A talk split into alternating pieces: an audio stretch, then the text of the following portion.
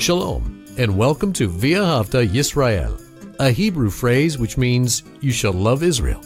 We hope you'll stay with us for the next 30 minutes as our teacher, Dr. Baruch, shares his expository teaching from the Bible. Dr. Baruch is the senior lecturer at the Zera Avraham Institute based in Israel. Although all courses are taught in Hebrew at the Institute, Dr. Baruch is pleased to share this weekly address in English.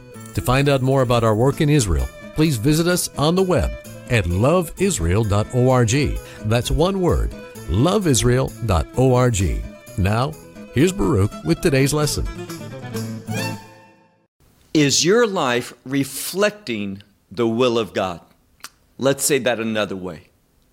Are you doing the things that God has called you, commanded you to do? A person who truly is a believer, who has received the light of God's truth, who is in a covenantal relationship with Messiah, his life, for the most part, is going to reflect obedience to the instructions, the words of God. Take out your Bible and look with me to John's first epistle. And now we're ready for chapter 2 and verse 1. Now, in this first verse, we're going to see what should be the normative experience for a disciple of Messiah. I say normative because this is what God expects. This is how believers behave. But as we're going to see, this speaks about the vast majority of time. But there's always that exception. Notice what he says in verse 2. Now he says, my children. And it's just that, children.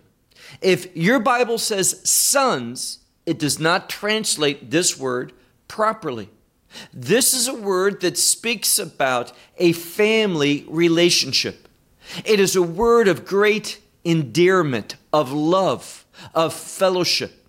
And therefore, John, this one who wrote this epistle, is writing with great love, with great concern, speaking to them as a leader speaks to someone that he loves significantly, one that he wants only the good for. And he writes here, my children, these things I write to you in order that you should not sin. That's what's normative. A believer, one who has been brought into the family of God, should not sin. And this revelation, what John is teaching, but in a general sense, the revelation of God, the Word of God, teaches us how to obey, how to do the will of God. So he says, my children, these things I write to you in order that you should not sin. And if someone should sin. So it's not speaking about the fact that to be a true believer, you live a perfect life, you never sin. No, there are times that we do sin, but sin should not characterize our life.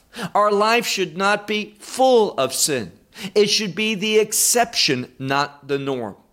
But he says here, and this is good news, and if someone should sin, we have, who's we? Believers, those who are in that new covenant relationship with God. If we should sin, he says, we have, and this is a word for an advocate. It is a word that refers to a lawyer, someone who represents us.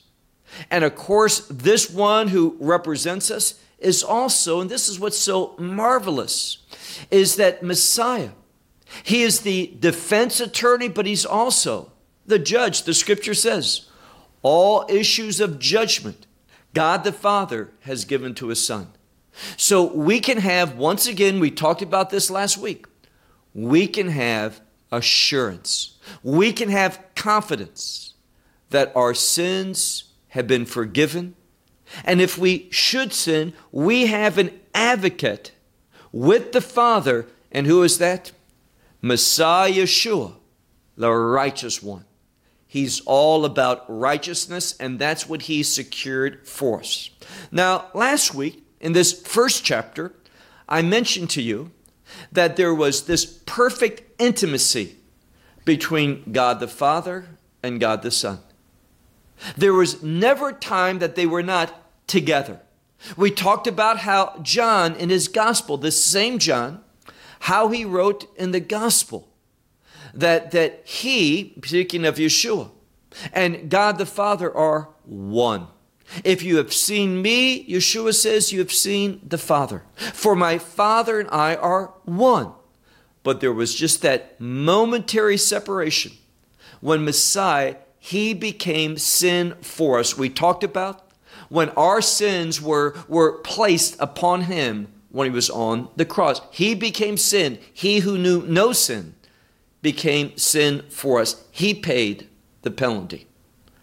But in the same way that his sinfulness, our sinfulness, let's get this right, in the same way that our sinfulness was placed upon him, his righteousness, this one who never sinned, his righteousness was placed upon us. He's all about righteousness.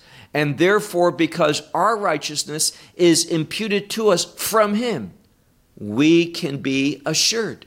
And that's why we see here that this advocate, this one who speaks in our behalf, he says that this one is Messiah Yeshua, the righteous one. And he, what is he secured for us? Well, it's an important word. If your Bible says atonement, it's not the Greek word for atonement. It's something better than atonement. Many of the Bibles in English will say the propitiation. Now, propitiation, it doesn't just cover up the sin. That's what atonement does. It covers it up. But it's still there. And judgment is still in the equation. As long as it's covered, judgment is set aside. But when it's uncovered, judgment will come. Not so with propitiation. Propitiation is a type of redemption, a synonym for that concept, which just doesn't cover it up, but it erases it. It annihilates, it destroys, so there's no longer any sin that can be charged against us. So the good news is this.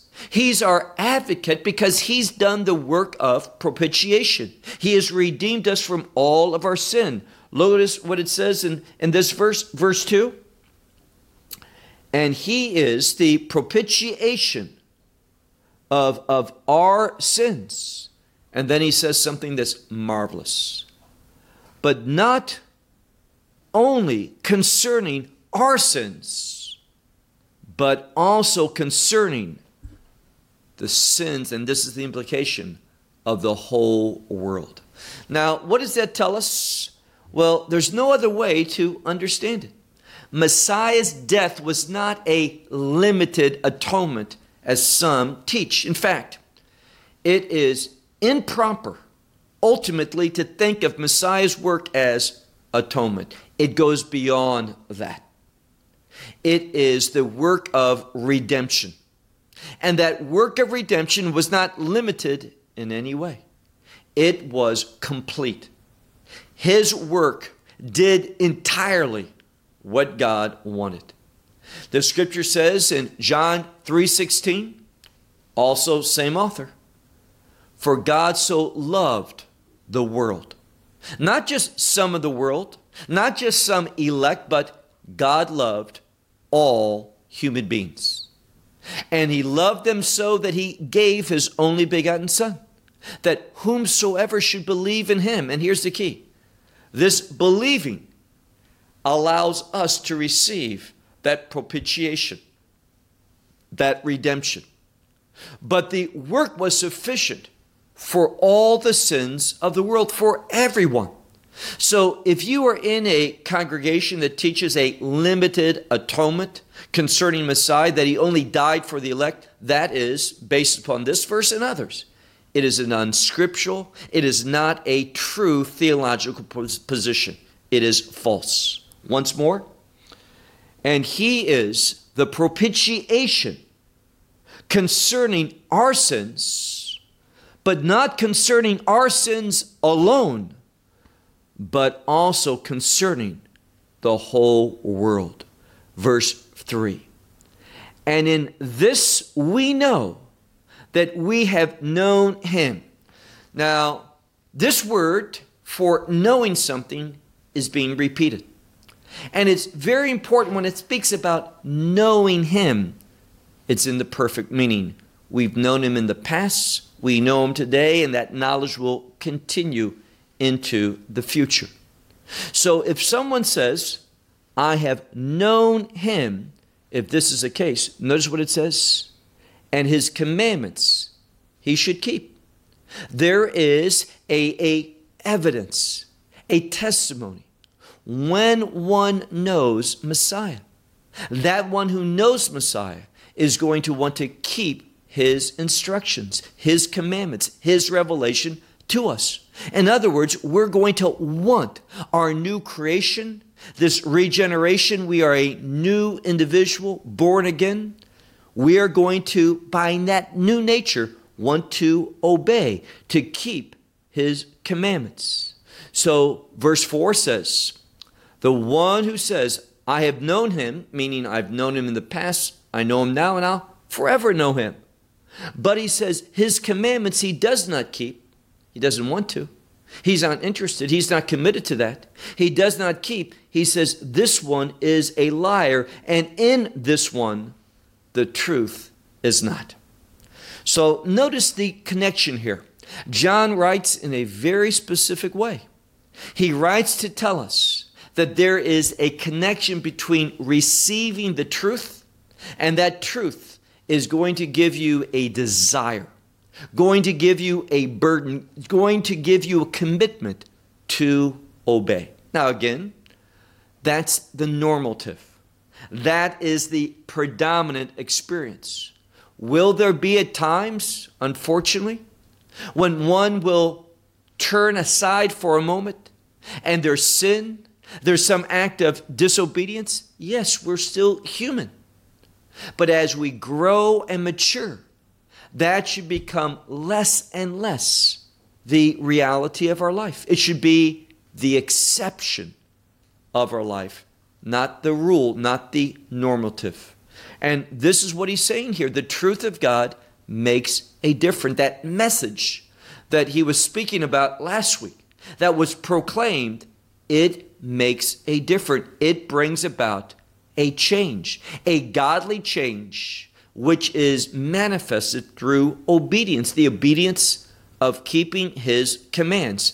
And let me just simply say that the command that's going to be acknowledged here is one that's rooted in the Torah. Those who teach, oh, Messiah, he gave a totally different set of commandments.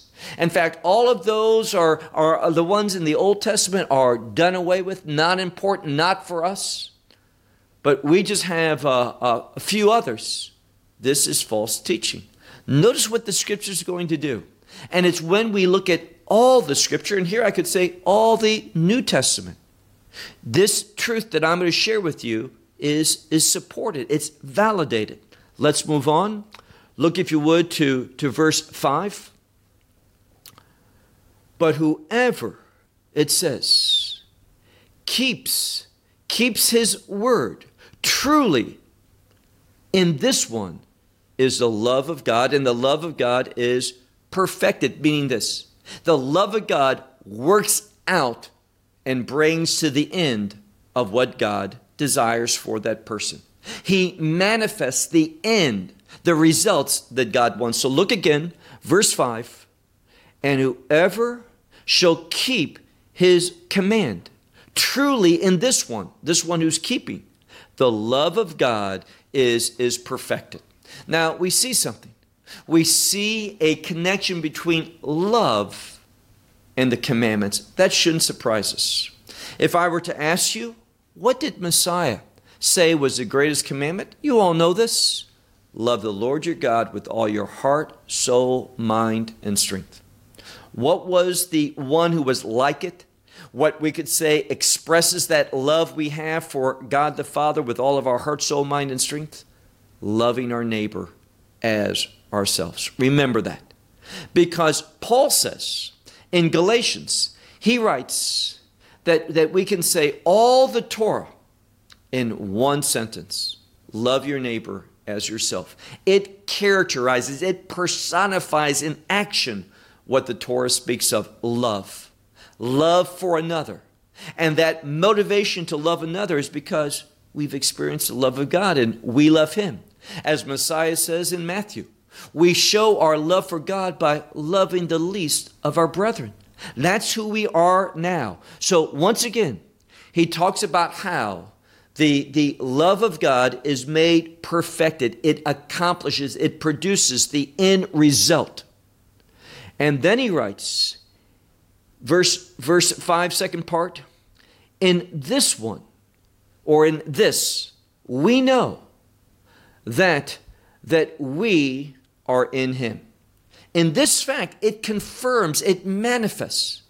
And the fact that the love of God is being perfected in our life, that we walk in obedience to His instructions, His words, His commandments. It says, in this we know that in Him we are. It manifests that reality of that relationship with the living God through Messiah. Verse 6. The one saying, in Him. Now, the point here, and John's writing a little bit choppy in our translations, but not in Greek. He says, the one who is saying, in Him, meaning He is in Him. He has a relationship, that covenant relationship. If one says that, then he goes on and says, such a one, look at verse 6, such a one ought to remain, meaning he ought to remain in this condition. And how does he do that? He says, just as that one, who's that one? Messiah. Just as that one should walk, also he thus should walk. Which means what? There should be a similarity. There should be a continuity. When we look at how Messiah lived when He became flesh, we should imitate Him, be like Him, do the things that He did. And what didn't He do? He did not sin. We mentioned that several times. He was without sin. What does that mean? He never violated the commandments of God. He came, took on human flesh, and He submitted Himself perfectly to the commandments of Moses. And the commandments of Moses still, in this day that we're in, it still gives us the framework for knowing what is righteous and thereby knowing what's unrighteous. I can promise you this. When you set aside the commandments of Moses and you say they're not important, little by little, sin is going to manifest itself in our life. What does Paul teach in Romans? Paul's teaching to believers. And Paul says the purpose of the law, and there's several, but he says the primary purpose for us is that sin still manifests itself by the violations of the law, which means this: the Torah still has a purpose of manifesting sin in our life.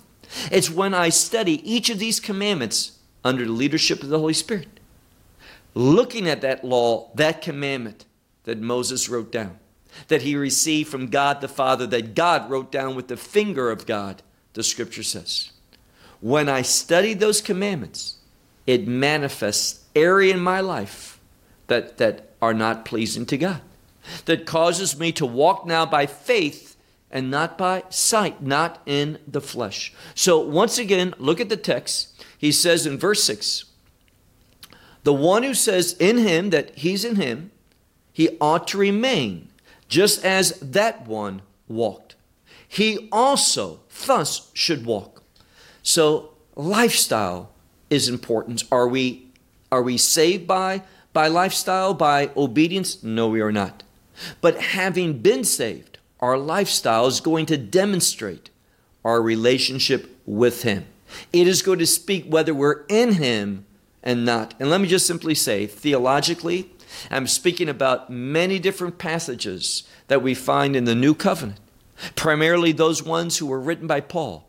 Paul reveals how many wonderful benefits there are because we are in Messiah. Over and over, he uses that term, in Messiah. And there's so many wonderful things that come as a result of being in him. Look now to verse 7.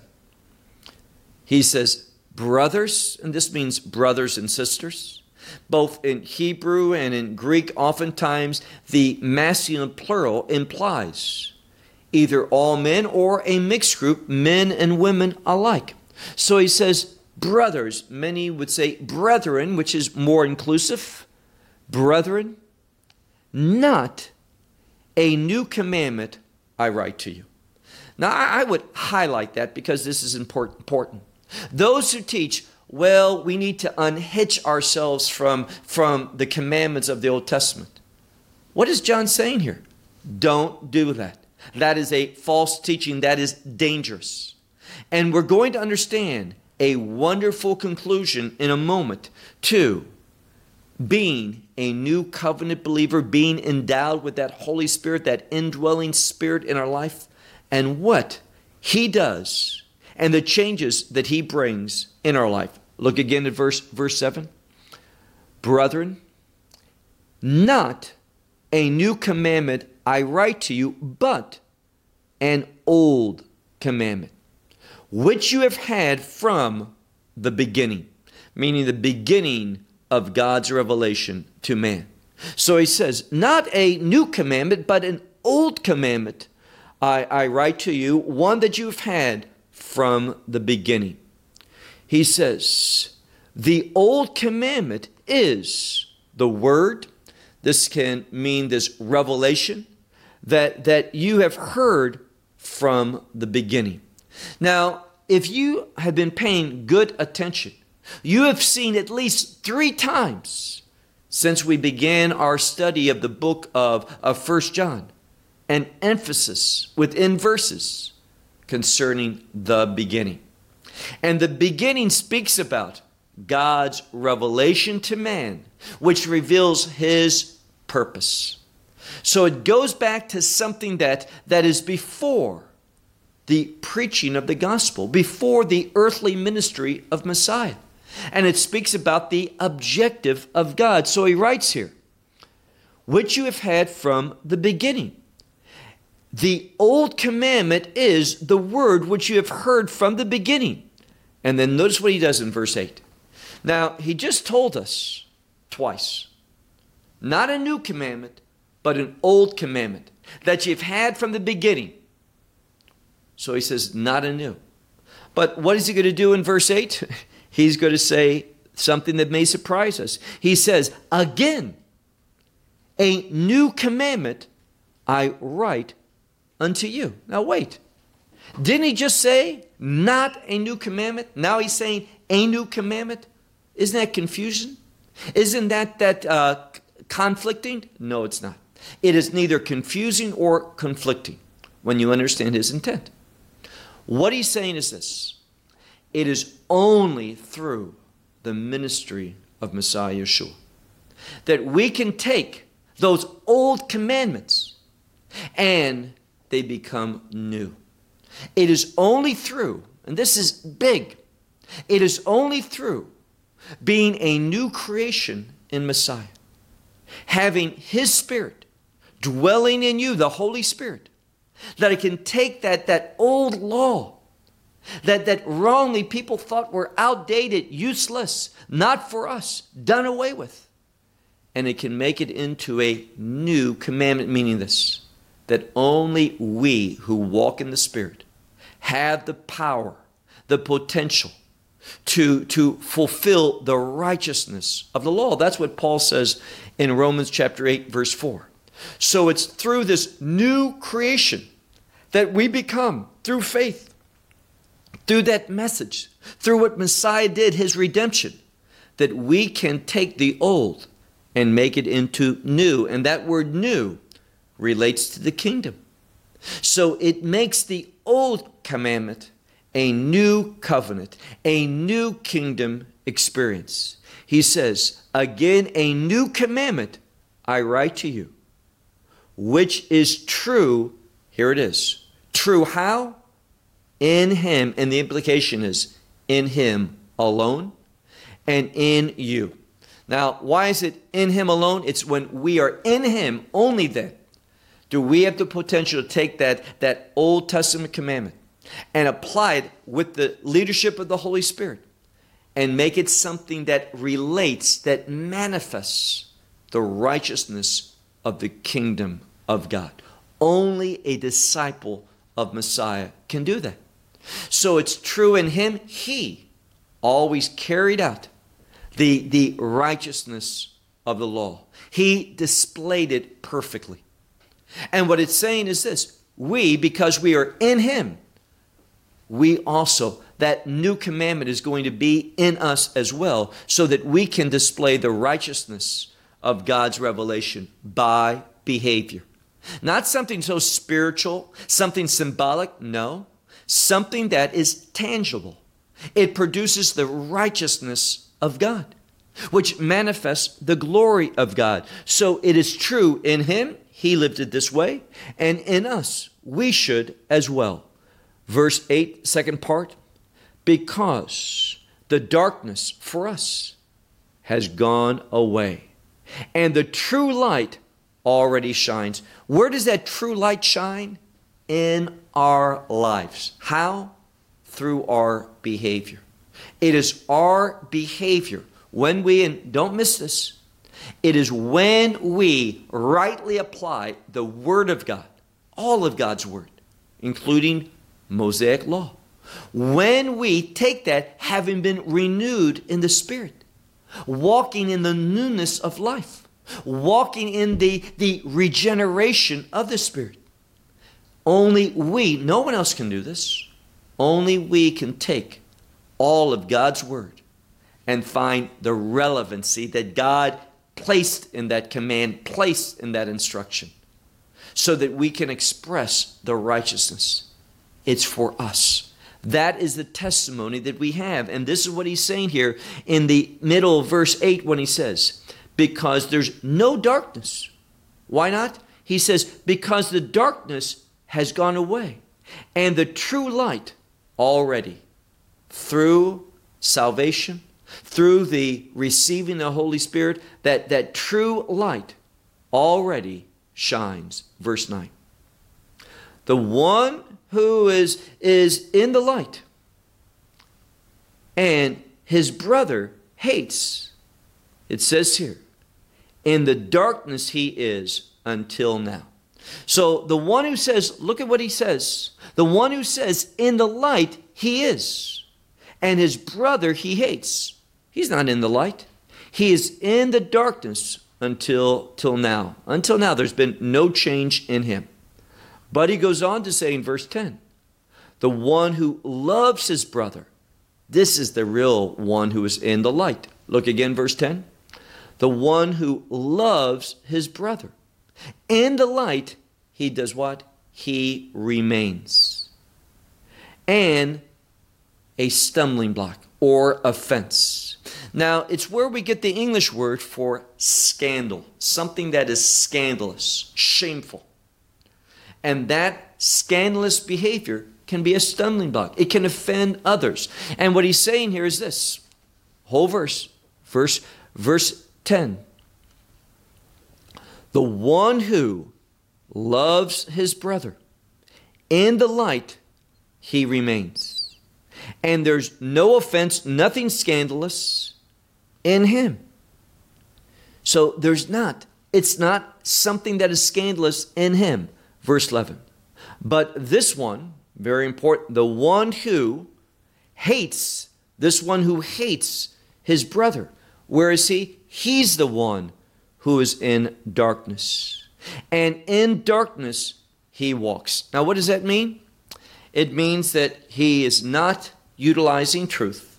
He is not taking hold of the revelation of God. He is not acting in light of this message that John has said we have shared, that we have revealed, that we proclaim. No, this one is still in darkness. Now, go back to something that we've mentioned previously. When we looked at chapter 1, we talked about how light brought about God's order. Light brought about a change in creation so that creation could be in the state that was well-pleasing to God, that God would say, behold, it's very good. Do you not want God to say to you, when he examines you, behold, you are very good. Well done. I'm well pleased with this, my servant. And that's what every true believer wants to hear. And what he's telling us is this: until the light, that is the truth, the revelation of God, we take hold of and we apply to our life, until we do that, we're not going to have order. What are we going to have? Darkness. So here's what it comes down to. You are either going to be walking in light, that is, being led by the truth of God, being submissive to all of his instructions. Where do we find his instructions? In the scriptures. Or we will not respond to that invitation. We will remain in darkness, and instead of loving and seeing that love being perfected in us, as we saw in this study, what's going to happen? We're going to remain in darkness. The truth will not be in us. There will be no light. And what's going to happen?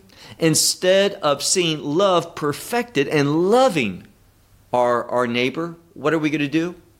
We are going to do just what it says here. Last verse, verse 11. But, meaning in contrast to the one who's loving his neighbor, he says the one who hates his brother. Now, this change from loving your neighbor to brother, it's simply a different way of saying the same thing. It is most significant that John, in this section of chapter 2, he is writing and referring to unquestionably the foundation of the Torah, which is loving your neighbor as yourself. He just makes it more personal, your brother, in regard to the fact that we're supposed to be one. So he says, the one who hates his brother, in darkness he is, and in darkness he walks, and he does not know where he goes. What does that mean? Well, if you're walking and you don't know where you're going, you are confused. And this is the outcome of darkness. It leads to confusion in every sense of that word. Physical confusion, emotional confusion, spiritual confusion. You're simply not going to have leadership, truth, a perspective whereby you can exercise. And here's one of the great outcomes of the ministry of the Holy Spirit. The ministry of the Holy Spirit, he gives us discernment. We can make God-pleasing decisions. But the one who's darkness, it says here, the one who's in darkness, he does not know where he goes, because the darkness has blinded his eyes. Now, I'm going to close with a question, and that's this. Have you chosen darkness? When you forsake God's instructions, when you forsake the commandments of God, saying, I'm not interested. See, as a believer, we and only we have the potential, having the benefit of the ministry of the Holy Spirit. We can take that old covenant law and give it a kingdom connection, a kingdom fulfillment. When we do what? Being led by the Spirit, we walk in a way that fulfills the righteousness of the law. That is our call. That manifests light. And it's a powerful testimony. And it's when we, and hear this, it's when we have such a testimony that we're going to see others being influenced by our life. And that influence is going to produce eternal consequences. Eternal consequences that are going to be a source of eternal joy and gladness and happiness. It is only with the truth of God, being submissive and recognizing His authority, that you're going to have a meaningful life with eternal implications that produces that which is going to be joyful forever and ever. Good news from John. Well, I'll close with that. Shalom from Israel. Well, we hope you will benefit from today's message and share it with others. Please plan to join us each week at this time and on this channel for our broadcast of loveisrael.org. Again, to find out more about us, please visit our website, loveisrael.org. There you will find articles and numerous other lectures by Baruch. These teachings are in video form. You may download them or watch them in streaming video. Until next week, may the Lord bless you in our Messiah Yeshua, that is Jesus, as you walk with Him. Shalom from Israel.